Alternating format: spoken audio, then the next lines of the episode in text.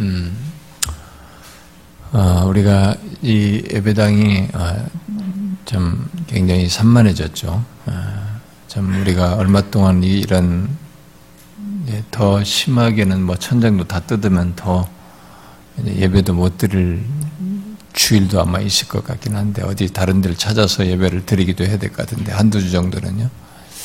여기 뭐 이거가 지금 절벽이죠. 이게 지금 임시로 막아놓은 겁니다. 여기 옆에 판넬을 그냥 다원 이번 주에 다 뜯어가지고.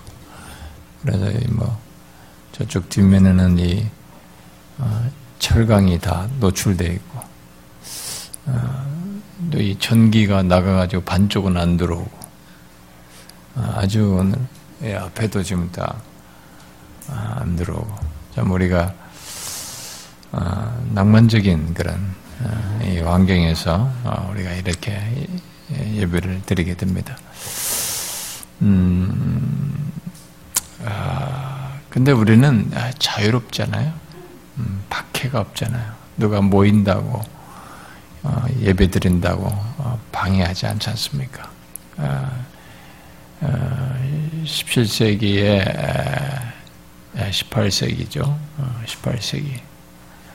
아, 스카틀랜드의 언약도들이 커버넌트라고 하는 사람들이 어, 국가교회에 순응을 하지 않고 국가교회는 이제 교회의 머리는 왕이다라고 하면서 국가교회 통제 아래서 모든 것을 이렇게 따르도록 했던 아, 그것에 이들은 아, 우리는 그렇게 할 수가 없다.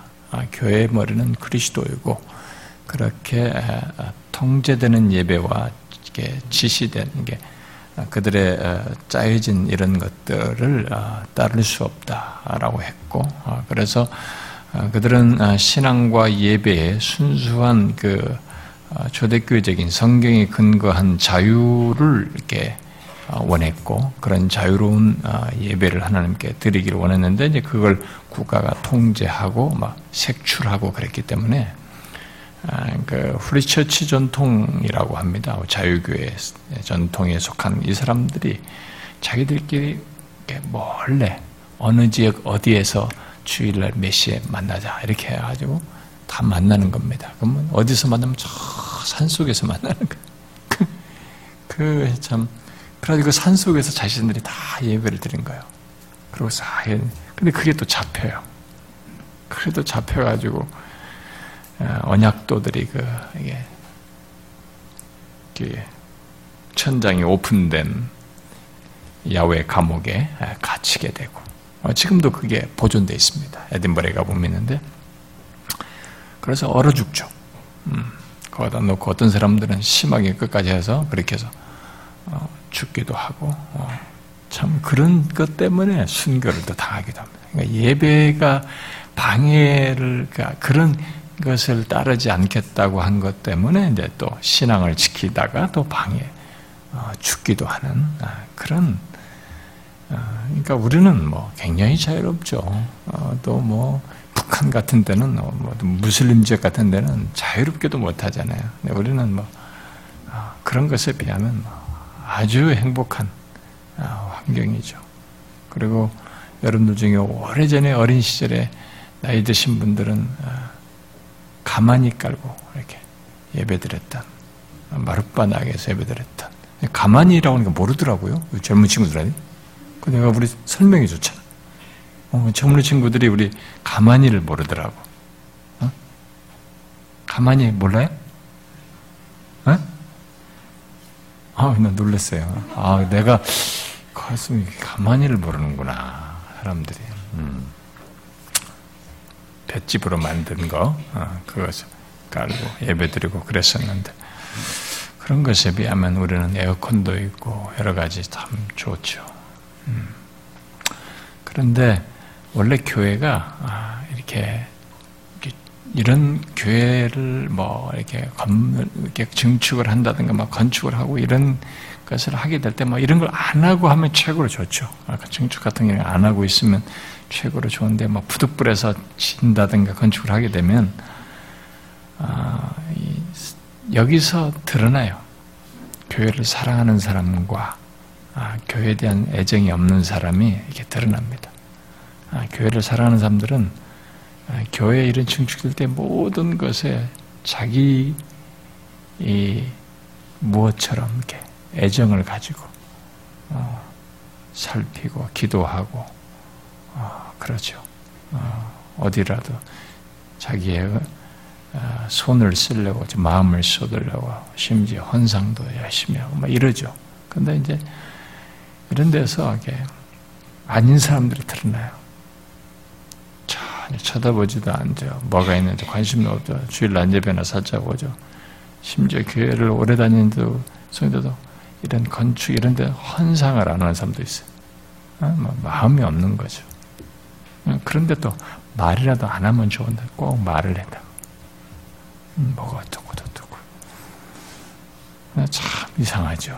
음, 교회는 아, 이런 걸 할때 아, 결국 사람이 드러납니다. 진짜 교회를 사랑하는 사람과 그렇지 않은 사람들이 드러나요.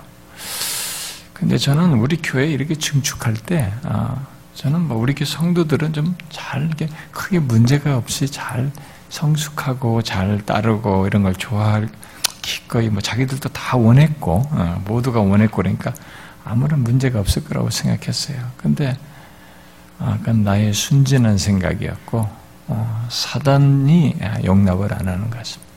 아, 이런 걸 할 때에, 아, 이것과 관련되던 또 이것과 관련되지 않던 이 시기에 사람들의 마음은 혼란하고 동요하고 시험에 들고 사단이 의를 휘저어요. 근데 이제 흥미있는 것은 이것이 영원하지는 않거든요. 지나갑니다. 건물 짓는 것은 다 지나가요. 다 지나가는데 중요한 것은 이 지나가는 시기에 기질당한다는 것입니다. 이 시기에 진짜와 가짜가 이렇게 좀 마음이 진실한 교회를 사랑하는 사람과 그렇지 않은 사람들이 이렇게 기질에서 드러난다는 것이죠. 음, 여러분도 금방 보면 아십니다. 저 같은 목회자는 더 잘 알죠. 근데 사실 교회를 사랑하는 사람들은 많이 이럴 때 더 영적으로 깨어서 기도하고 어, 교회를 사랑하고 마음으로 이렇게 바라보게 되죠. 어, 우리 교회 성도인 여러분들은 어, 이렇게 선교별로도 그렇지만은 여러분들이 아, 그런 사단의 괴계가 우리 안에서 역사되지 않고 먹히지 않도록 어, 깨어서 기도해 주시고 어, 그렇게 해주세요. 음. 어, 뭐 사단은 아, 교회를 흔들 때는 사실상 성도들을 흔드는 것 같지만 아, 그 모든 것을 통해서 목사 한 사람을 흔들어요. 목사 한 사람을 흔들면 그것이 데미지가 다양하게 나타나기 때문에 아, 한 사람을 흔듭니다. 근데 저는 잘 모르겠어요. 왜 어떤 일들이 사람들 사이에 일어나고 왜 서로들 그러는지 저는 아직도 잘 모릅니다. 왜 그러지? 그치? 뭐가 문제가 있지? 왜 그러는 거야 도대체? 어, 그냥 사단이 하는구나 라는 정도만 생각이 됩니다. 어, 너무 참 안타깝죠.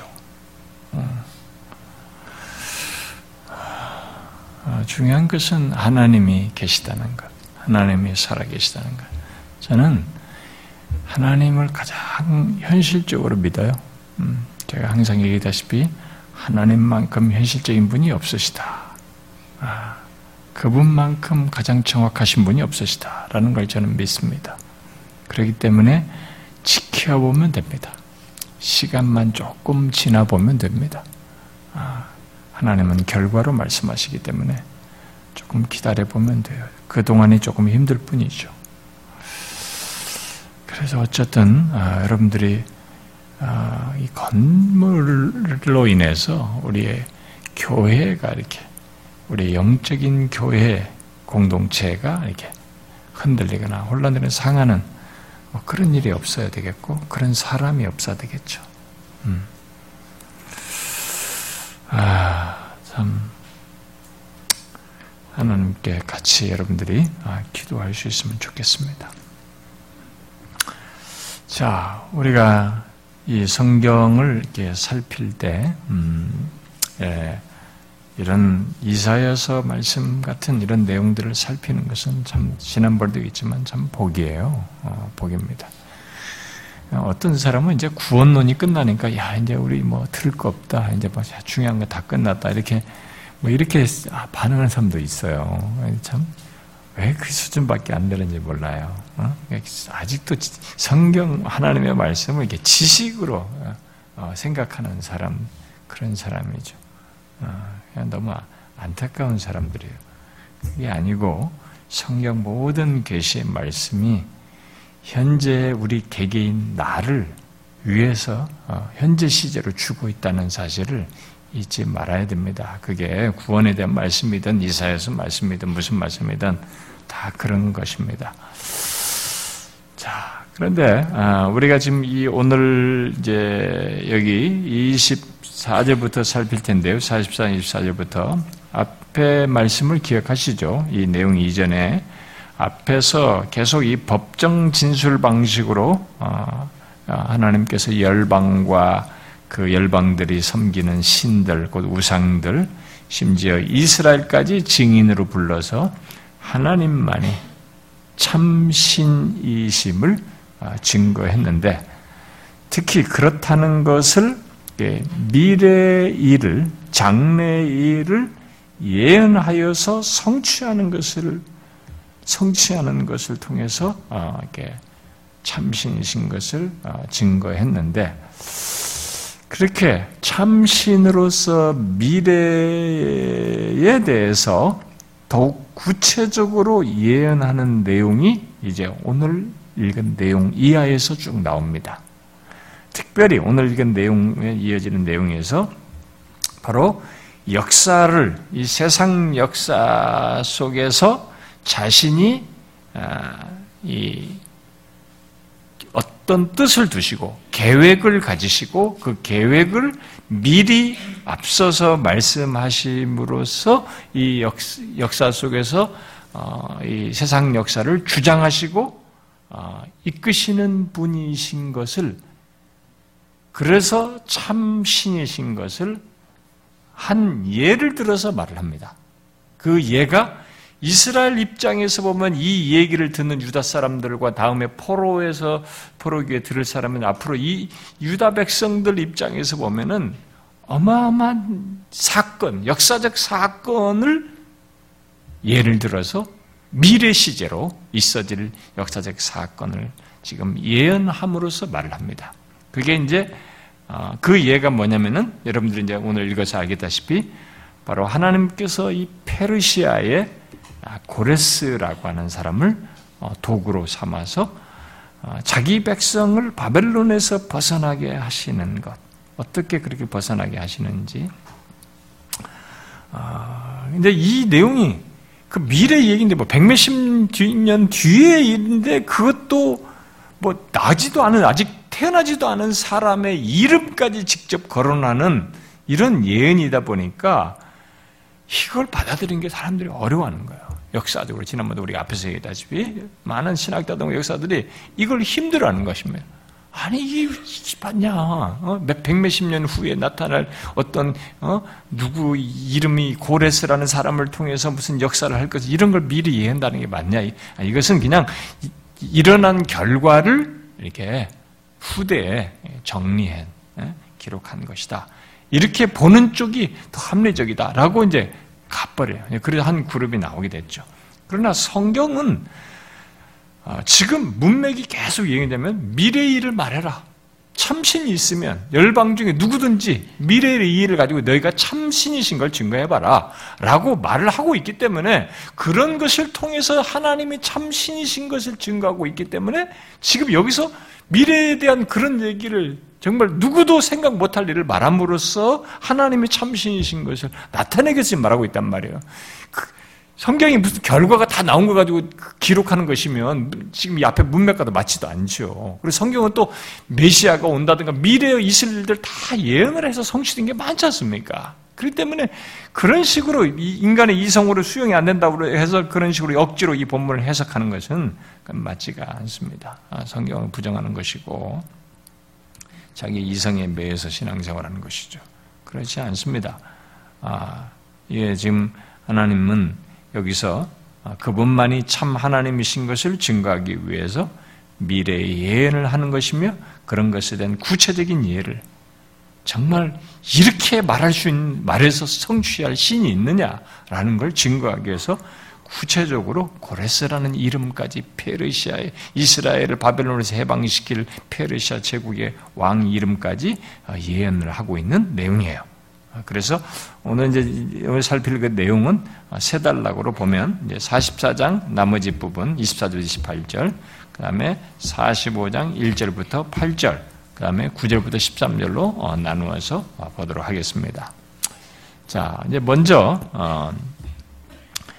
44장 어, 그 24절 28절을 보면은 이제 그 고레스라는 사람을 이렇게 하나님께서 불러 세우시는 것에 대한 예언적인 내용이 아, 나옵니다. 장차 하나님의 장래를 말하는 대상으로서 이 고레스를 어, 언급하는 내용이 납니다. 하나님의 놀라운 계획, 미래 예언을 말하기 전에 그런데 하나님께서 너무나 놀라운 일이잖아요. 이런 일을 말한다는 건 뭐, 그러니까 이런 고레스를 불러서 고레스라는 사람을 장래에 미래에 세워서 역사를 미래에 이렇게 할 것이라는 예언을 말하는 것이 이게 너무 엄청난 일이잖아요. 그러니까 이런 걸 해도 말을 해도 누구도 안 믿을 거 아니에요. 그러니까 안 믿을 거니까 이런 이 고레스를 세울 것이라는 내용은 24절부터 26절 끝을 가서 얘기를 하고는 음? 마지막 부분에 가서 얘기하고 28절에 가서 얘기하고 이 23절부터 앞부분에서 계속 뭘 얘기하면 먼저 그렇게 아시는 분이 어떤 분이시냐? 어? 하나님에 대해서 하나님 자신이 어떤 분, 이런 놀라운 계획과 미래를 예언하시는 하나님이 어떤 분이신지를 먼저 어, 얘기를 하죠. 그렇게 해야 믿을 거 아니겠어요? 음. 근데 뭐 아무리 어떤 사람은 아무리 막 이렇게 말해도 하나님이 이러신 분이 해도 그것도 우습게 알고 안 듣는 사람도 있죠. 뭐 지금도 우리 듣잖아요. 우리들이 막 뭘 말하기 위해서 어떤 사실 성경의 증거를 말하기 위해서 이렇게 말씀하신 하나님이 이러신 분이시다라고 아무리 하나님이 이렇고 이렇고 어, 공의롭하시고 공의롭고 어, 주권자이시고 이러시면 말해도 뭐, 뭐 듣듯이 듣고 별로 이렇게 반응 없는 사람 있잖아요. 그 하나님이 그뭐그 여러 신 중에 하나인 이렇게 반응 사람도 있지만 그러나 아, 이 선지자는 이 놀라운 일을 행하시는 하나님이 어떤 분이신지를 먼저 얘기합니다. 자, 24절에 어떤 분이에요? 하나님은 이스라엘의 구속주로서 이 미래를 예견하시는. 그들을 모태에서부터 조성한 분으로서 이 일을 행하신다라는 것을 아, 모태에서부터 조성했다는 것은 앞에서도 나왔다시피 이스라엘이 국가로 탄생하기 전에 어? 마치 모태에서 나오듯이 처음 태아를 조성하듯이 한 족장 아브라함을 불러가지고 그 아브라함의 후손들을 족장들을 통해서 준비해가지고 국가를 태동시키신 바로 그러신 분이시다. 예, 그렇게 해가지고 이렇게 어마어마한 일을 이루신 분이다. 그리고 이어서 그 하나님은 만물을 지으신 창조주이시다. 라는 거죠. 나는 만물을 지은 여호와라 홀로 하늘을 폈으며 나와 함께 한 자가 한 자 없이 땅을 펼쳤다. 이렇게 창조주 하나님이시다는 것을 밝힙니다. 아, 그러므로 이런 하나님을 배제한 채 헛된 말을 하는 뭐 술객이나 점치는 자들의 이 거짓됨 이것을 아, 그래서 꾸짖습니다. 이런 하나님이 계신데 뭐 이 하나님 빼고 막 헛된 말을 일삼는 거죠. 헛된 말 하는 자들의 징표를 피하고 점치는 자들을 미치게 하고 지혜로운 자들을 물리치고 그들의 지식을 어리석게 한다. 그들을 꾸짖습니다. 이 말도 안 되는 얘기들이요. 이런 하나님이 계신데 그 하나님 빼고 어디 자기들끼리 어디서 나오는 점치는 거 다 거짓말이다 이게. 우리가 우리 일본 말로 겐또 때리는 거지. 대충 하나 던지는 것이죠. 아, 제가 이제 목사가 되고 이런 영적인 세계를 알다 보니까 아, 저도 이런 게 만약에 이 런 이런 걸로 점치면서 사람 속이는 사람들처럼 하라면 사람 엄청나게 잘하겠어. 이제 알잖아요. 예, 뭐가 먹히는지 알잖아요. 그러니까 이런 것에 딱 맛을 들고 이 세계에 이 악한 이런 세계를 아는 사람들은 어디서 어떤 점을 치며 어떻게 해야 되는지를 다 아는 거죠. 근데 거짓이에요. 악한 영으로부터 나오는 것이죠. 그래서 대신 하나님은 그런 그들을 꾸짖으면서 자신의 종, 자신의 종은 뭐예요? 여기서 26절에 자기 종은 바로 선지자를 내겠죠. 선지자, 자신의 선지자의 말을 응하게 하심으로써 세워주시겠다라고 말합니다. 그의 종의 말을 세워주며 그의 사자들의 계획을 성취하게 하며 그들에게 말한 계획이죠. 아, 예. 아, 이렇게 함으로써 하나님은 아, 자신이 예, 참 하나님이신 것을 음, 드러내신다. 아, 그런데 하나님은 이전에도 어, 선자들에게 예언하게 하셨고 그것들을 성취시켰습니다. 이제 이 사회를 통해서 다시 새로운 일을 하나님께서 여기서 예언을 하십니다. 네, 그것들이 26절 이제 하반절부터 28절까지 어, 쭉 나옵니다. 다 미래에 있을 장래 일을 예언하는 것입니다. 자, 지금 몇 가지예요? 여섯 가지가 나오죠. 첫 번째, 예루살렘에 대하여 이르기를 예루살렘에 대해서 예언합니다. 뭡니까? 거기에 사람이 살리라. 에이, 예언이 좀 거창하면 좋겠네. 뭐야, 이게 단무에. 근데 이건 어마어마한 얘기예요. 예루살렘의 황폐해진 조건에서, 조건에서 이 일이 이루어질 것이라고 미래의 일을 먼저 얘기하는 것입니다. 근데 그 다음 뒤에 가서는 이런 것들이 구체적으로 어떻게 되는지를 더 중요한, 세계사에 중요한 모두가 주목할 사실을 뒤에서 구체적인 인물을 얘기하는데, 먼저 이런 것들이 맞물려서 있게 될 미래의 일을 탁탁탁 간단하게 예언을 한 것입니다. 어? 바벨론에 의해서 성이 다 예루살렘 성이 어, 멸망됐잖아요. 멸망된 뒤에 대부분의 사람들의 죽임을 당하고 또 포로로 잡혀갔죠. 아, 그러나 이 포로들이 다시 돌아가서 사람들이 거기에 거하게 될 것이다. 거하면서 살 것이다. 이게 미래. 그 지금으로는 뭐그 멸망한 조건에서는 생각할 수 없는 거야. 이런 일이 진짜 가능하겠냐. 어떻게 가서 다시 우리들이 가서 거주할 것이냐. 근데 그런 일이 벌어질 것이다. 미래에. 두 번째 예언. 유다 성읍에 대해서 이렇게 말하죠. 뭐예요? 중건될 것이라. 내가 황폐한 곳들을 복구시키리라. 이렇게 예언하십니다. 예루살렘 멸망 전에 유다 성읍들이 다 느부갓네살에 의해서 무너지고 황폐하게 되죠. 음. 아, 그러나 하나님은 그 성읍들을 다시 복구시키겠다. 이렇게 말씀하십니다. 그게 어떻게 가능한가? 근데 있게 된다, 실제로. 그 다음에 또 세 번째 예언. 기품에 대하여 얘기입니다. 기품에 대하여는 이르기를 마르라 내가 네 강물들을 마르게 하리라 라고 말을 합니다. 자, 여기 기품은 뭘까? 기품에 대한 예언했다. 이 기품은 일반적으로 어, 유브라데 유브라데스 강을 어, 말하는 것으로 우리가 이해를 합니다. 어, 유브라데 강에 대해서 이렇게 말하는 사람들은 이제 그렇게 말하는 것은 그럼 유브라데 강이 말하게 되는 이런 것을 예언한 것은 유브라데 강이 말라서 도대체 무슨 일이 미래에 벌어질 것을 말한 것이냐라고 했을 때 유브라데 강으로 말하는 사람들은 어, 이 고레스가 바벨론을 이렇게 페르시아를 이끌고 메데 페르시 군대를 이끌고 가지고 바벨론을 정복해 들어갈 때그 이 유브라데 강이 이제 이게 걸림돌이기 때문에 그것을 앞에 이 강둑을 위에서 만들어 가지고 물길을 다른 쪽으로 흐르게 함으로써 이 유브라데 강이 그이 바벨론 정복하는데 마른 땅이 물이 거의 없도록 만들게 된 그것을 두고 얘기하는 것이다라고 이제 주장을 합니다. 왜냐하면 역사 속에서 그 실제로 벌어졌으니까. 아마 말이라고 하는 것은 그 기품은 유브라데 강일 것이고 그럴 것이다라고 이제 일반적으로 어, 해석을 해요. 그런데 또 다른 해석 중에 하나는 뭐냐면 아, 하나님께서 이 포로들이 건널 수 있는 길을 예배해 줄 것이다. 그런 것이 역사 속에 포로들이 유브라다를 건널 수 있도록 그런 역사적인 행함을 자유케 되는 일을 하나님께서 미래에 예언하신 것이다. 라고 말하는 것입니다. 근데 무엇이 됐든 간에 여기서 미래의 일을 그렇게 이루실 하나님의 능력을 어, 예언한 것이죠. 아, 그 다음에 또 네 번째 예, 미래에 대한 예언은 고레스에 대하여 직접적으로 거론이 됩니다. 이 고레스에 대하여는 이르기를 내 목자라 그가 나의 모든 기쁨을 성취하리라 라고 예언을 하게 됩니다.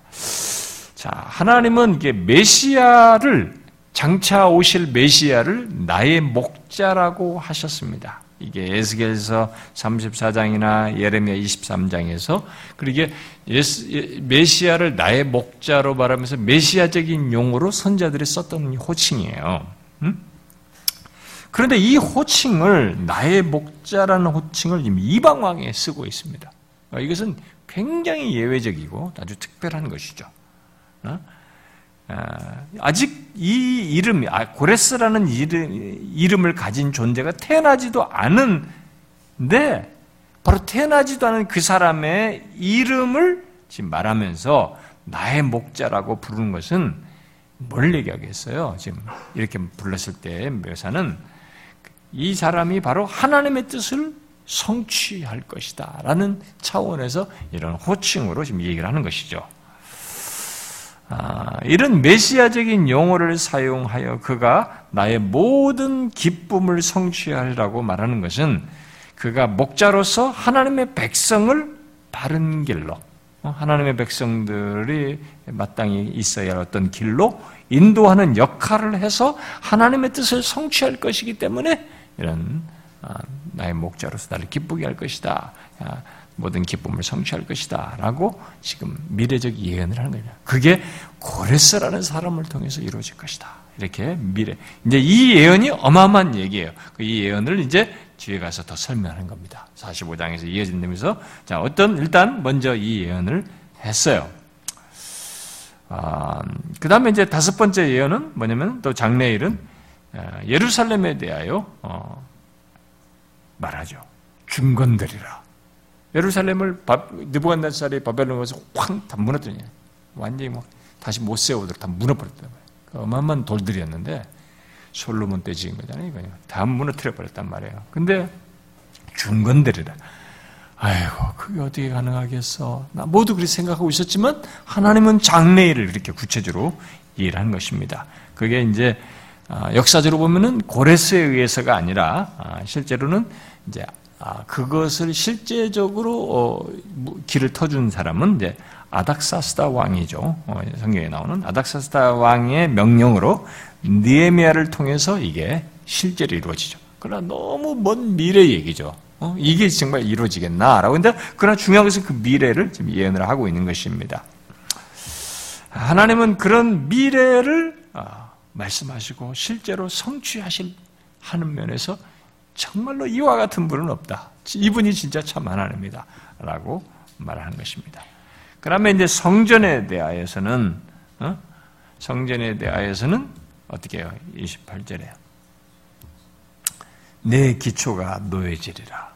어, 예루살렘, 그리고 성전, 성전에 대해서 어, 기초가 놓여. 이건 어떻게 돼요?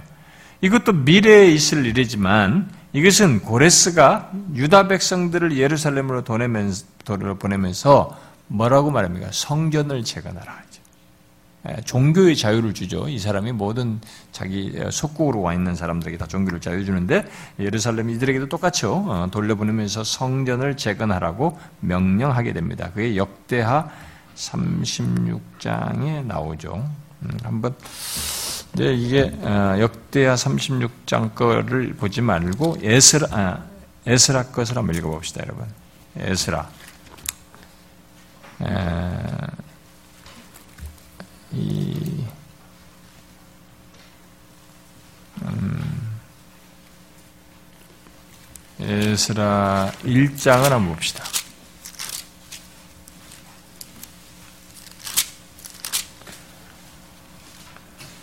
아, 에스라서 1장 음, 1절부터 2절 3절까지 읽어봅시다. 1절부터 3절까지 711페이지 시작. 바사왕 고레스 원년에 여호와께서 예레미야의 입을 통하여 하신 말씀을 이루게 하시려고 바사왕 고레스의 마음을 감동시키심에 그가 온 나라에 공포도 하고 조소도 내려 이르되 바사왕 고레스는 말하노니 하늘의 하나님 여호와께서 세상 모든 나라를 내게 주셨고 나에게 명령하사 유다 예루살렘의 성전을 건축하라 하셨나니 이스라엘의 하나님은 참 신이시라 너희 중에 그의 백성된 자는 다 유다 예루살렘으로 올라가서 이스라엘의 하나님 여호와의 성전을 건축하라 그는 예루살렘에 계신 하나님이시라 이것은 이 성시대에서 나중에 한 얘기예요. 음?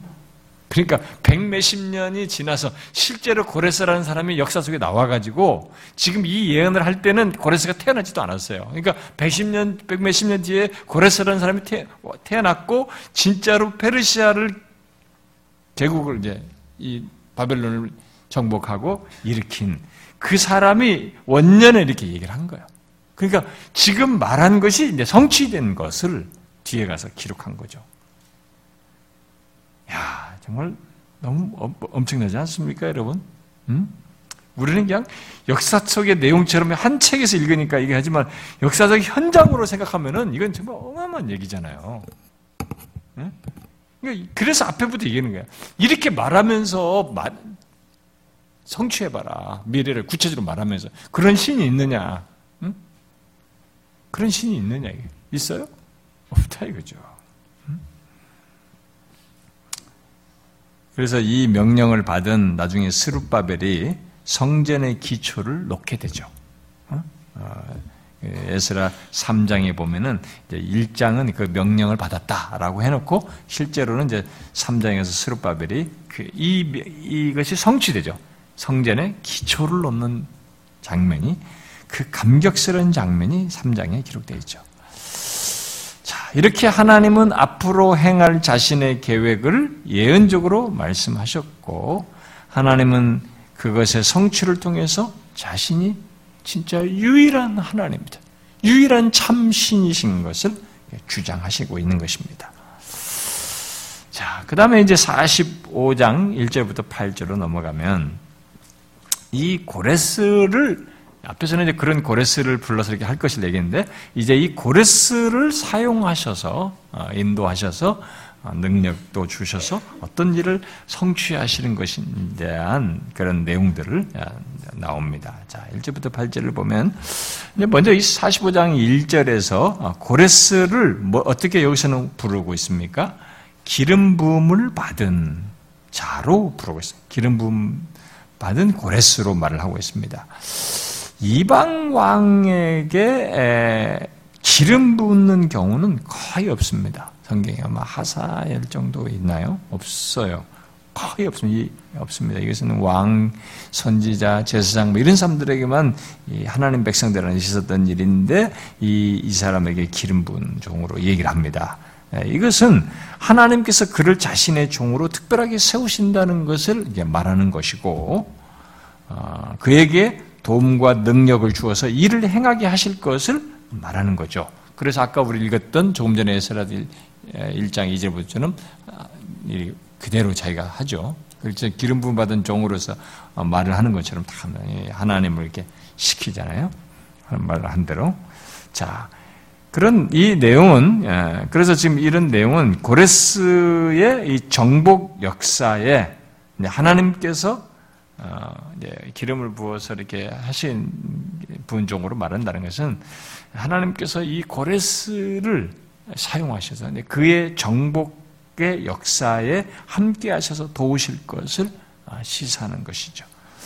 어, 그래서 우리가 이제 뒤에서 보면은 음, 하나님이 그 내가 그의 오른손을 붙들고 그의 앞에 열국을 항복하게 하며 내가 왕들의 허를 풀어 그 앞에 문들을 열고 성무대를 다치지 못하게 할 것이다. 뭐 얘기를 하는데 아, 이제 하나님께서 어, 그이 이 앞서가 앞서 행하셔서 어, 이뭐 여기 2절에서 말한 것처럼 내가 너보다 앞서가서 어?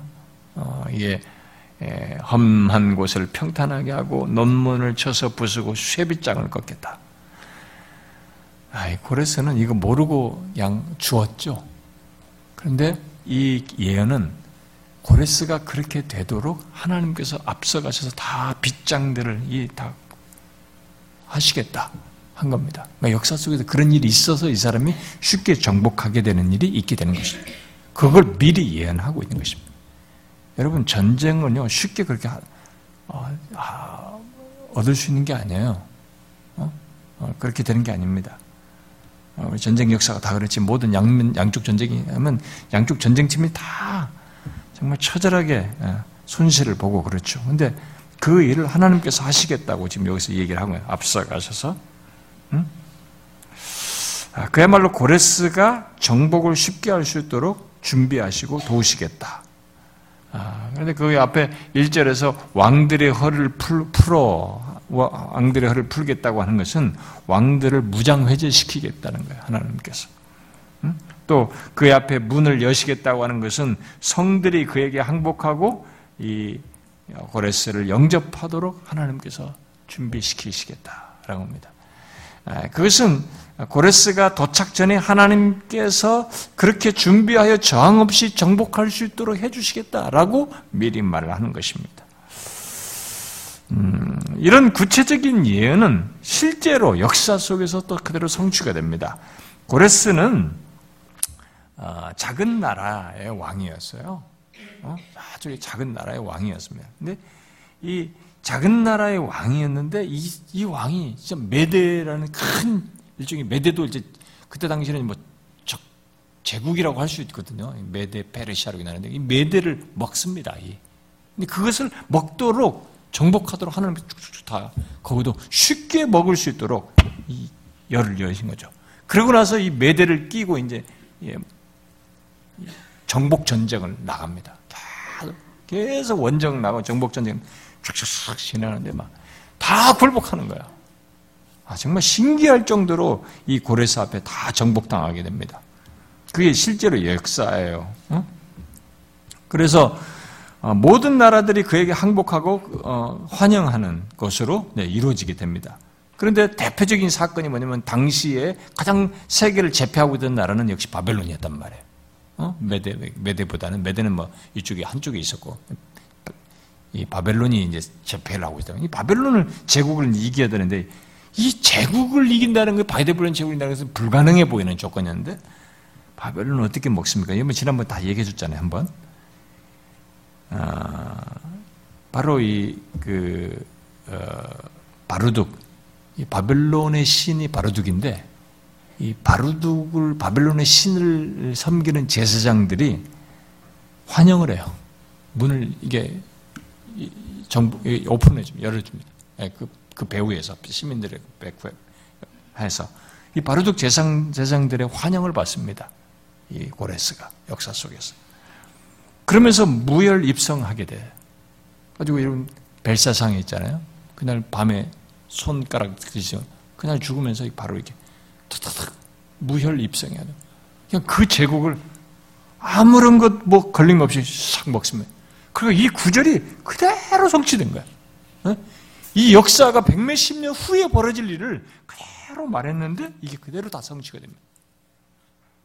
참 어마어마한 일이죠. 그래서 이 3절에 네게 흑암 중에 보화와 은밀한 곳에 숨은 재물을 주어서 뭐 다 그런 걸 주어서 내 이름을 부르는 자가 내 이름을 부른 자가 나 여호와 이스라엘의 하나님인 줄 내게 알게 하리라. 아, 이런 이런 왕을 부르신 분이 어떤 그러니까 이렇게 하시는데 이렇게 하시는 분이 너를 이렇게 하도록 너를 부르신 분이 누구냐라고 했을 때 바로 여호와 이스라엘의 하나님입니다. 그 여호와 이스라엘의 하나님인 것을 알게 할 것이다. 네게 알게 하리라. 이렇게 말하고 있어요. 이 말은 무슨 말입니까? 이렇게 하시게 하시는 분이 바루둑도 아니고 무슨 신도 아니고 이스라엘 하나님 여호와라고 말하는 것은 뭐예요? 이스라엘 하나님이 유일한 참신이시다라는 것도 말하겠지만 결국 뭘 얘기하는 겁니까? 여기서 우연하게 그의 이름 고레스 이렇게 정복한 사람이 우연하게 있게 된 어, 어떤 사람 이름 고레스가 아니라 아, 뭡니까? 하나님께서 이미 그를 알았고 어, 그의 이름을 정확히 불러서 자신이 계획한 것을 예언한 것을 성취하도록 하신 분이시다라는 것을 지금 말을 하는 것입니다. 하나님께서 그렇게 하신 이유가 뭐냐? 바로 그를 부르신 분이 나 여호와 이스라엘의 하나님인 줄을 알게 하기 위해서. 이게 중요한 사실입니다. 그냥 뭐 정복하게 하는 게 아니라 이 그들을 예, 그를 부르신 분이 나 여호와 이스라엘의 하나님인 것을 알게 하기 위해서다. 이 말은 고레스를 부르신 하나님의 주된 관심이 고레스에게 있지 않다는 것을 시사해 줍니다. 음? 뭐예요, 그러면? 이스라엘에게 있다는 거죠. 내가 너를 불러가지고 세웠지만은, 이렇게 하지만은, 이렇게 다 알고 불러서 세운 것은 나 여호와 이스라엘의 하나님입니다. 이스라엘의 하나님이라는 것을 알도록 하기 위함이다. 그래서 하나님의 관심은 고레스가 아니에요, 사실. 여기서. 그를 사용하는 도구로 등장하지만 주된 관심은 뭐예요? 이스라엘이라는 것입니다. 그를 불러 세워서 이스라엘을 회복하고자 하는 것이 하나님의 주된 관심이고 목적이었던 것이죠. 그런데 하나님은 여기 4절에서 어, 고레스를 부르신 이유를 더 어, 정확하게 더 덧붙이죠. 음, 뭡니까? 내가 나의 종 야곱, 내가 택한 자 이스라엘, 곧 너를 위하여 내 이름을 불러 너는 나를 알지 못하였을지라도 내게 칭호를 주었노라. 아, 이렇게 말합니다. 무엇입니까?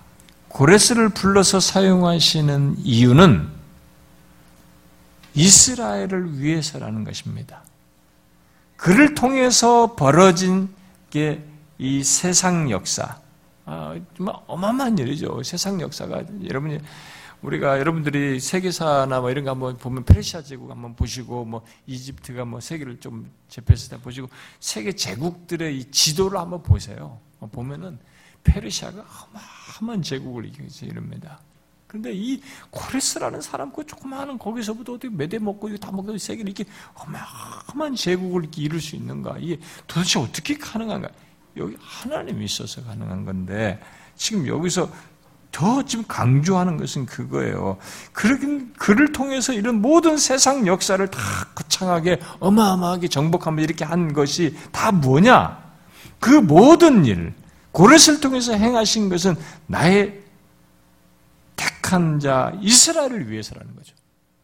아니 이런 제국을 형성하고 그를 통해서 제국 큰 제국을 이루고 이렇게 하게 된 이 모든 것이 다 고레스 한 사람 뭐 너 자신의 영달을 위해서가 아니고 이스라엘을 위해서라는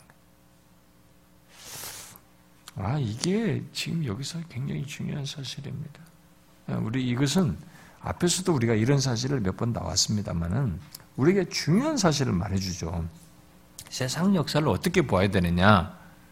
어? 우리 우리 주변에서 벌어지는 우리의 현실을 어떻게 어떤 시각으로 보고 이해를 해야 되느냐? 나의 삶의 환경을 어떻게 이해하고 어, 해석해야 되느냐라는 것을 우리에게 말해주는 중요한 내용이죠. 뭡니까? 음? 세상 역사는 이스라엘의 구원에 초점을 둔 역사라는 것을 말해주는 것이고 어, 결국 세상 역사의 중심부, 역사의 중심부의 주인공은 하나님의 택한 백성이라는 것을 말해주는 거예요, 지금. 음? 그러면 지금도 이것은 똑같습니다. 지금도 이 세상 역사는 하나님의 백성들의 구원을 위한 배경 역사예요. 믿겨지지 않겠지만 이게 여기서 계시하면서 우리에게 증거해 주는 사실입니다. 배경 역사예요. 아, 이런 신이 다 있냐 말 너무 독선적인 신이야. 나 안 믿어. 뭐 소용없어요. 뭐, 뒤가 나오잖아. 뭐. 뒤가 나온다고요. 9절, 10절은. 어, 그런 거 따져봐야 뭐 하겠어요. 안 먹혀요.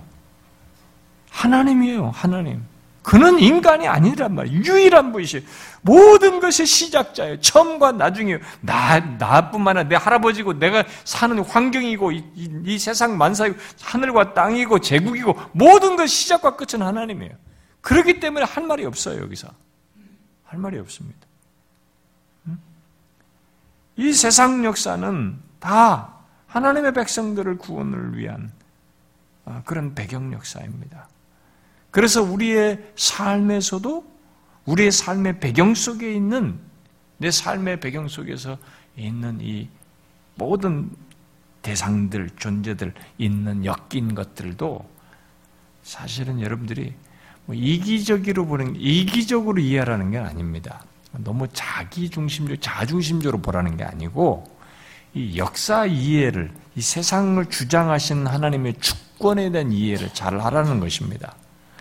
우리의 삶의 배경 속에 있는 등장하는 믿지 않는 사람들조차도 사실은 그들은 하나님, 하나님을 믿는 백성들의 배경 속에 존재하는 사람들이에요. 배우자들입니다, 그냥. 배경자들이에요. 믿겨지지 않겠지만 그게 사실입니다. 우리의 삶의 배경 속에 있는 모든 것은 다 우리를 위한 배경, 역사예요. 배경 속에 있는 존재들이에요. 오늘날도 우리 주변의 모든 사람들, 하나님을 알지 못하는 모든 사람들은 고레스가 하나님의 그 이게 자기가 막 세상 정복을 하는데도 불구하고 이게 하나님의 역사인지도 모르고 막그 정복하면서 뭘 했듯이 우리 주변에 있는 모든 사람들도 자기도 자기가 뭔지도 모르면서 하나님의 백성들의 배경 역할을 합니다. 우리를 단련케 하고 우리를 하게 되고 아, 모든 배경 역할을 해요. 저는 아, 제가 이 좀 어떤 것들은 기억이 남잖아요. 어떤 죄들은요. 어떤 죄는 아, 정말 아, 너무 끔찍하다. 그런 죄악을 지었을 때 그 옆에 예수를 안 믿는 어떤 사람이 그 죄를 이렇게 탁 더 장난하게 나를 찌르듯이 이렇게 생각하게 해주는 그 사람이 내 옆에 있었어요. 응? 그런 것까지 우리 주변의 모든 것들이 다 하나님의 백성들을 위한 배경의 존재. 우리의 성장, 영적인 단련, 그리고 심지어 우리의 물질적인 융성까지도. 그래서 여러분이 솔로몬이 뭐 하는데 다윗이 하는데 히람이나 주변 사람들이 막 자기들이 가져오잖아요. 뭐 가져 가라오자 말 안 해서 자기들이 처음에 가져오잖아요. 막 바치잖아요. 그것을 하나님께서 배경적으로 사용하시기도 하죠. 이렇게. 아, 여러분들이 어, 이 이런 사실을 이렇게 아, 추상적으로 이해하시면 안 됩니다. 제가 아까 얘기했죠. 항상 성경에 나오는 하나님을 이해할 때 가장 현실적인 분으로 하나님을 보려고 해야 돼요. 응? 그렇게 보려고 해야 여러분들의 믿음이 하나님을 제대로 보고 있는 겁니다. 이게 하나님을 아직도 비현실적으로 보고 뭐 대충 하고 뭐 이렇게 해도 되고 안 해도 되고 이렇게 생각하면 여러분들은 아직도 하나님을 잘 모르시는 거예요. 응? 옆집 아저씨보다도 못한 것으로 생각하는 거지. 전혀 안 그렇습니다. 성경에 나오는 모든 하나님은 기록된 모든 하나님에 대한 진술은 가장 우리에게 생생한 역사와 현실에 관여하시는 분이셔요. 그리고 배경에 있어요, 다. 그걸 하나님이 이렇게 주장을 하시는 거죠. 응? 근데 고레스가 하나님의 역사인지도 알지 못하고 사용됐잖아요. 그런 것처럼 우리 주변 사람들도 자기들 어떤지 모르고 하나님 백성들을 위해서 사용되고 있는 것입니다. 여러분들이 이것을 확인하고 싶으면은 여러분 자신의 삶을 이렇게 돌아봐도 되고 또 여러분들의 구원 역사의 배경을 한번 잘 돼요. 나의 구원 역사의 배경을 잘 보면 주변에 그런 사람들 다 있어요. 어? 배경 역사를 보면 다 있습니다. 음, 하나님이 다 사용하신. 결국 고레스와 이스라엘은 아, 여기 5절을 어, 증거할 증인으로 결국 서게 될 것입니다. 뭐요? 나는 여호와라. 나 외에 다른 이가 없나니 나밖에 신이 없느니라. 이게 왜 이사에서 이렇게 반복되는지 잘 아셔야 됩니다. 어? 이, 이 증언을 열방과 우상이든 모든 것 앞에서 하나님께서 반복적으로 확인시키시면서 이것에 대한 역사 이스라엘을 통해서 고레스까지도 여기에 증인으로 등장해서 나중에 아까 말하잖아요. 그 읽어 있잖아요. 에스라 1장 이제 그레스가 조서에 말을 하지 않습니까? 이렇게 말을 하듯이 이런 모든 것에서 하나님께서 증인으로 등장을 시키는 왜 이렇게 자꾸 말합니까? 음? 음, 실제인데도 이게 진짜 사실인데도 불구하고 그동안 이스라엘 역사는 이, 이 엄연한 사실, 가장 중요하고 가장 기본적인 사실을 마치 머릿속으로는 알고 있지만 행실로는 부정하듯이 무시했어요. 짓밟았습니다. 아니라고 믿었던 근데 여러분들은 만약에 제가 어, 뭐 수련회 이 구절만 가지고 한번 펼쳐 본다고 생각하면은 뭐 아마 우상 장년 수련만큼 펼칠 수 있을 거예요. 그, 왜냐면은 나는 여호와라 나 외에는 다른 이가 없나니 나밖에 신이 없느니라. 이게 너무 명확한데도 우리 현 속에서 이것을 안 인정을 안 하는 거예요. 무시하는 거지. 하나님 외에 다른 것이 있는 것처럼 끼웃거린다든가. 어? 이것을 현실 속에 인정을 안 하는 거예요. 이걸 하라는 것입니다. 이건 고레스와 이스라엘이 여기에 증인으로서 증언해야 할 내용이에요. 고레스가 하나님을 알지 못했음에도 하나님은 그의 띠를 아, 동이셨. 여기서요. 너는 나를 알지 못하였을지라도 나는 네 띠를 동일 것이요. 음?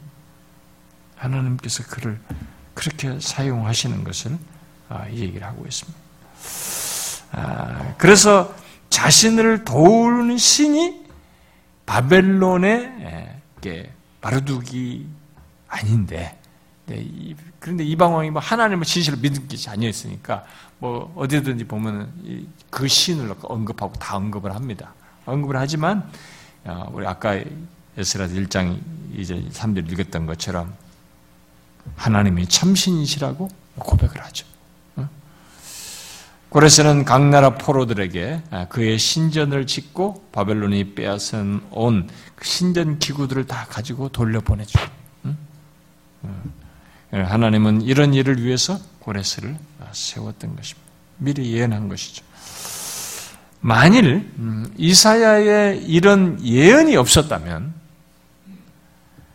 고레스의 행동은 그저 어, 뭐가 되겠어요? 그저 자기가 잘나서 된 것으로 알고 또 그들 당시처럼 자신들의 신들이 도와줘서 됐다라고 생각했을 거예요. 이런 예언이 미리 없었다면. 그러지 않았겠어요? 근데 여기서 미리 확확하게 얘기해요. 하나님은 미리 여기 5절 같은 예언을 하신 거죠. 그래서 이 예언을 듣는 모든 민족들에게 하나님만이 참신이신 것을 앞서서 예언으로 증거하셨습니다. 결국 하나님은 고레스의 인정을 넘어서서 온 세상이 여호와를 알게 하기를 원하셨다.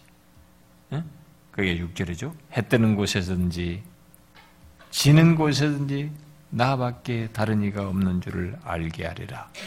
나는 여호와라 다른 이가 없느니라. 아멘. 다른 이가 진짜 없습니다. 이런 어, 고레스를 예언하여 이루신 모든 것을 이루신 하나님, 이분만이 참 하나님이신 것이죠. 하나님께서 이렇게 미래를 예언하여 이루실 수 있는 것은 그가 이 7절 말씀대로 창조주시고 모든 일을 행하시는 주권자이시기 때문에 그런 것이죠. 왜요? 나는 빛도 짓고 어둠도 창조하며 나는 평안도 짓고 환란도 창조하나니 나는 여호와라 이 모든 일들을 행하는 자니라 하였노라. 창조자요 이 모든 것을 행하시는 주권자이십니다. 그런데 이 하나님의 주권 속에는 빛만 있는 것이 아니에요. 구원, 뭐 이스라엘로 보면은 벗어나서 어, 어, 저기 회복되고 구원받는 이것만 있는 것이 아니에요. 징계로 인해서 포로 생활을 해야 하는 이런 어두운 시절 같은 그런 것도 있는 것입니다. 환란도 있는 것이죠. 평안도 있지만 그래서 하나님 백성 우리가 수련회 때 이 말씀 여러 번 인용도 한 것 같은데 우리들의 삶 속에 하나님은 평안도 짓고 환란도 있는 것입니다. 우리에게 두 가지가 다 있어요. 하나님은 이것을 사용하셔서 자신이 어떤 분이신지를 우리에게 각인시켜 줍니다. 체험적으로 알게 해주시죠. 생생하게 알게 해주십니다. 그래서 아 나는 지금 환란이다. 나는 어둠이다. 내 인생은 너무 힘든 시기다. 하나님은 그것만이 아니에요. 빛과 평안도 창조하시고 그 가운데서 일을 행하시는 분이십니다. 하나만 보지 마셔야 합니다. 이 둘을 다 하시. 포로 생활도 주장 갖게 하시. 얼마나 힘든 70년의 포로 생활, 포로 생활도 있게 하시지만 거기서 돌아오게 하시는 분이시. 빛을 구원을 주시는 분이십니다. 이것은 우리 개인의 삶에도 똑같습니다. 어? 중요한 것은 빛이냐 어둠이냐 환란이냐 평안이냐 보다는 어떤 조건에 있든지 나의 하나님은 이 모든 것을 나에게 창조하여 허락하신 분이시고 이 모든 일들을 행하시는 주권자이시다라고 하는 것을 발견하고 믿고 여전히 그분 안에서 신앙과 삶을 갖는 것이 중요해요. 네? 그걸 우리에게 말씀하고 싶은 겁니다.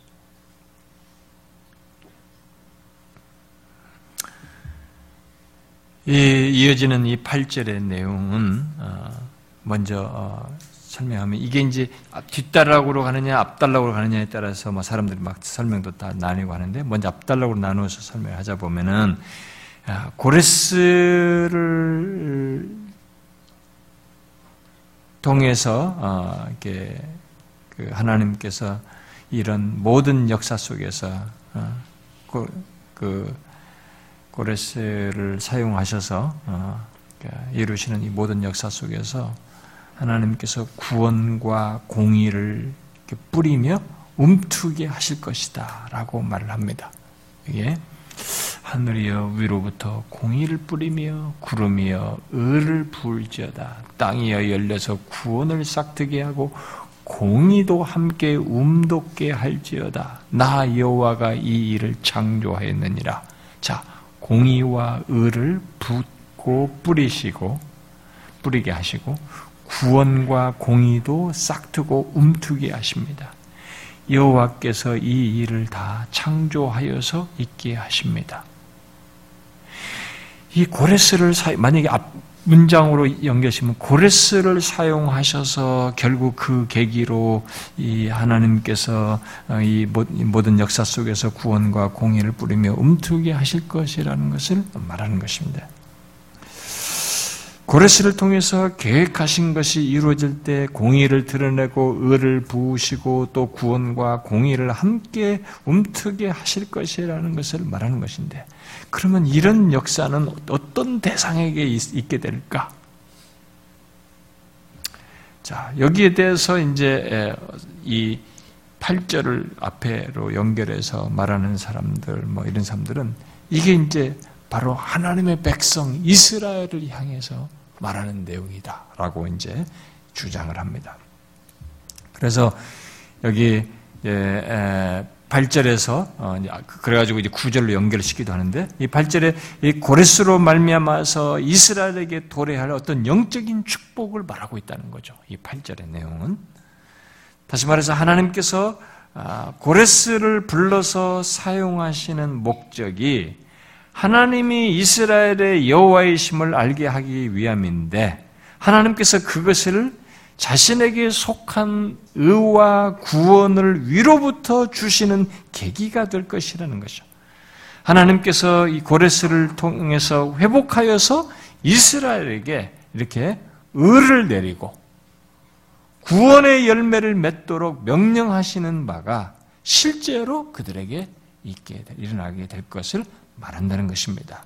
그런데 여기서 의를 부어주시고 구원을 싹트게 하고 공의가 함께 움트게 되게 하시는 이것은 마치 무에서 유를 창조하는 것 같은 하나님의 은혜에 따른 창조 행위로 설명을 하는 거예요. 창조가 어, 창세기 1장에서 나온 그 창조와 같은 말인데 마치 무에서 유를 창조하는 것 같은 그렇게 도대체 이들에게서는 그런 조건에서 의와 구원이 이런 공의가 그들에게 어, 부어질 수가 없는데 이런 것들을 하나님께서 이렇게 은혜로 어, 없는 그 조건에서 있게 하시는 어, 그 일을 이들에게 허락하실 것을 말하는 것으로 이해를 한 것입니다. 실제로 의와 구원 과 거리가 먼 조건에 있는 이들에게 의와 구원이 있을 수 있는 길은 하나밖에 없어요. 이들은 이미 그런 것과 동떨어진 조건에 있었고 그렇게 해서 쫓겨났고 어, 심판도 받았고 그런 조건에 있는데 그런 조건에 이스라엘 백성들에게 의와 구원이 이렇게 부어진다는 것은 어디서 그게 가능하겠어요? 어, 그게 자신들에게는 없는데 그런 조건, 않는 조건에서 의와 구원이 자신들에게 있는 조건은 어디겠어요? 하나님 편에서 뭔가 하신, 그것을 하나님 편에서 부어주시고 움틀게 하셔야만이 가능한 일이죠. 바로 그것을 얘기하는 거죠. 정령 하나님은 이 일을 행하실 수 있는 은혜의 창조자이십니다. 아, 이 같은 놀라운 일에 아, 이제 구절 이하에 나오는 거죠. 어? 어떤 어, 이런 하나님의 행하신 것에 불평하거나 따질 자는 없다는 거예요. 따질 수 없다는 거예요. 아무도. 왜 하나님께서 페르시아의 고레스는 사용하시고 왜 다른 왕은 사용하지 않았는가? 예를 들어서 메대 왕 같은 사람, 메대도 조금 더 사이즈가 있었으니까 메대 같은 왕을 사용해서 이렇게 정복하면 되지 왜 오히려 고레스 같은 사람을 왜 사용했느냐? 왜 하나님은 페르시아는 융성케 하시고 바벨론을 망하게 하셨는가? 왜 세상 모든 나라들은 정복자 고레스 앞에서 벌벌 떨게 하는데 왜 이스라엘에게는 의와 구원을 비같이 내리신단 말인가? 이 모든 일들의 의문과 반론을 제기할 수 있고 거기에 불평을 할 수 있을지 몰라도 그것은 마치 토기장이와 그릇 관계 또 부모와 부모에서 낳은 자식, 태어난 자식과의 관계에서 반문하는 것과 같은 어리석은 일에 지나지 않는다는 것입니다. 질그릇 조각 중 한 조각 같은 자가 자기를 지으신 이와 어, 이와 더불어 다툴진대 화있을진저 진흙이 토기장에게 너는 무엇을 만드느냐 또는 네가 만든 것이 그는 손이 없다 말할 수 있겠느냐 아버지에게는 무엇을 낳았소 하고 묻고 어머니에게는 무엇을 낳으려고 해산의 수고를 하였소 하는 묻는 자가 화 있을진저 말이 안 되는 거죠 예? 토기장이가 마음대로 그릇을 만들 권한이 있듯이 또 질그릇이 자기를 만든 토기장에게 왜 나를 이렇게 만들었어? 라고 항변할 수 없듯이 또 자식이 부모에게 자기를 낳은 것에 대해서 왈가왈부할 수 없듯이 하나님께서 이렇게 하셔서 고레스를 사용하여 이렇게 하시고 이스라엘에게 다른 나라들은 하지 않는데 이스라엘은 의와 구원을 부어주시는 것에 대해서는 아무도 말할 수 없다. 반론할 수 없다. 우리가 로마서 11장에서 말하는 그 주권이 다시 여기서도 나오죠. 고레스를 통해서 이스라엘을 위하시는 하나님의 일은 그 누구도 항변할 수 없는 하나님의 고유한 권한이고 그분의 주권이며 그분이 기뻐하셔서 행하시는 자신의 기쁘신 뜻에 따른 것이다. 여기에 그러니 누가 말해? 하나님을 몰라서 얘기하는 거죠. 하나님은 우리와 다릅니다. 우리는 이렇게 많지만 유일한 분이세요. 그분으로부터 모든 게 시작되었어요. 그는 창조자요 주권자이십니다.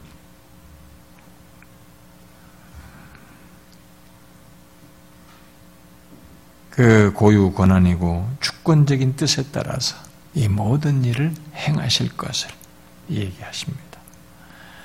그러면서 이에 대해서 11절부터 어, 14절에 아, 덧붙이죠. 이스라엘의 거룩하신 이 곧 이스라엘을 지으신 여호와께서 이같이 이르시되 너희가 장래일을 내게 물으며 또 내 아들들과 내 손으로 한, 한 일에 관하여 내게 명령하려느냐? 누가 나한테 명령할 수 있어? 내가 땅을 만들고 그 위에 사람을 창조하였으면 내가 내 손으로 하늘을 펴고 하늘의 모든 군대에게 명령하였노라. 내가 공의로 그를 일으킨지라. 그의 모든 길을 곧게 하리니 그가 나의 성읍을 건축할 것이며 사로잡힌 내 백성을 값이나 가품이 없이 놓으리라 만군의 여호와의 말이니라 하셨네요. 그냥 놓게 하는 거죠. 뭐 다른 것 없이 떠나가라. 돌아가라. 하나님 그렇게 하시겠다는 거죠. 하나님께서 자기 백성들을 위해서 고레스를 그렇게 사용하고 모든 역사를 주장하시고 그런 역사 속에서 그들에게 하나님의 백성들에게만 의와 구원을 부어주시는 것을 그렇게 하시는 것은 그저 이스라엘의 거룩하신 하나님, 창조주 하나님의 기쁘신 뜻에 따른 것이다. 라고 말하는 것입니다. 여러분, 이게 다 예언되고 이루어졌습니다. 우리가 믿는 하나님이 얼마나 엄청, 엄청납니까, 여러분? 우리가 믿는 하나님이 이랬습니다. 유일한 하나님이에요. 어찌어찌 하다가 이종기 저종기 쫓아다니다 어쩌다 내가 아, 로또 당첨되듯이 이게 온 거야. 그게 아니에요, 여러분. 이 신도 저 신도 아니고 저것도 다 가능한 그게 아니에요. 우리가 믿는 하나님이 바로 이런 하나님이십니다. 이런 유일한 하나님이시. 우리가 믿는 하나님이 이런 분이신 것을 확실하게 알아야 합니다. 여기에 대해서 여러분들이 조금도 주저하거나 흔들리지 말아야 됩니다. 누가 고레스를 미리 말해서 역사를 이런 그를 통한 이 세계 역사를 진행하고 그를 통해서 자기 백성들의 구원을 주는 이런 일을 누가 할 수 있어요? 누가 누가 이런 미래를 말해서 성취하여서 할 수 있습니까? 그런 신이 어디 있어요, 여러분? 이미 역사로 충분히 말했잖아요. 그리고 역사 속에서 세상을 구원하시겠다. 그리고 그를 통해서 나중에 우리가 뒤에 53장에 나오잖아요. 이런 식으로 해서 십자가를 치심으로써 죄를 체험으로서 구원하시겠다. 이렇게 말하고 역사 속에서 말을 하고 그렇게 하시는 하나님이 어디 있어요? 없어요, 여러분. 없는 겁니다. 나머지는 다 인간의 창작물이에요. 마음 탐구에 지나지 않은 것입니다.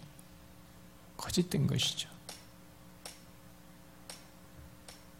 특별히 이런 모든 것을 행하실 때 이렇게 이런 주권적인 하나님이 놀랍게도 자신의 모든 관심을 그 가운데서 중심에 자기 백성들에게 두는 것입니다. 그 모든 것을 통해서 자기 백성들을 위하시는 거죠. 예? 우리를 위하시는 거예요. 바로 우리가 그 하나님을 믿고 있는 것입니다. 우리의 하나님이 바로 그러신 거예요. 그걸 로마서 8장에 하나님이 위하시면 우리가 무엇을 두렵겠냐 말. 누가 정죄하겠냐? 하나님이 우리를 위하시는데. 어? 독생자까지 보내셔서 우리를 구원하셨는데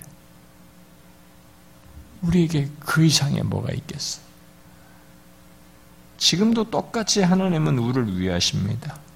이 주권자, 이 구원자를 우리가 사는 삶에서 이 역사 속에서 내 삶의 반경 속에서 보셔야 합니다. 어둠 속에서도 보셔야 되고 환란 속에서도 보셔야 돼요. 그리고 평안 속에서도 보셔야 합니다. 같이 봐야 돼요. 빛과 평안 속에서만 이 주권자 창조주 하나님을 보면 안 됩니다. 아직도 예수를 기복적으로 믿는 거예요, 그 양반들은.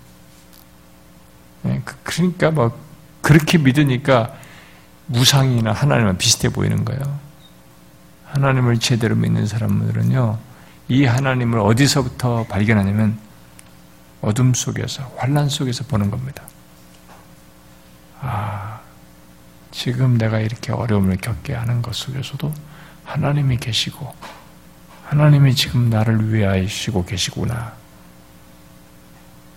아, 이 시간이 얼마나 될지는 모르지만 여전히 이 시간 속에 계신 하나님, 이 주권자, 이 유일한 창조자, 그가 현재 나의 삶 가운데 계시며 이 배경들을 모든 것을 관계들을 다 주장하시고 이끌고 계시구나. 이 하나님을 보아야 됩니다. 그 하나님을 신뢰해야 되는 것이. 그게 하나님을 아는 것이에요. 예수를 제대로 믿으려면 그렇게 믿어야 돼요. 복만 하지 말고 이렇게 같이 하나님을 봐야 됩니다.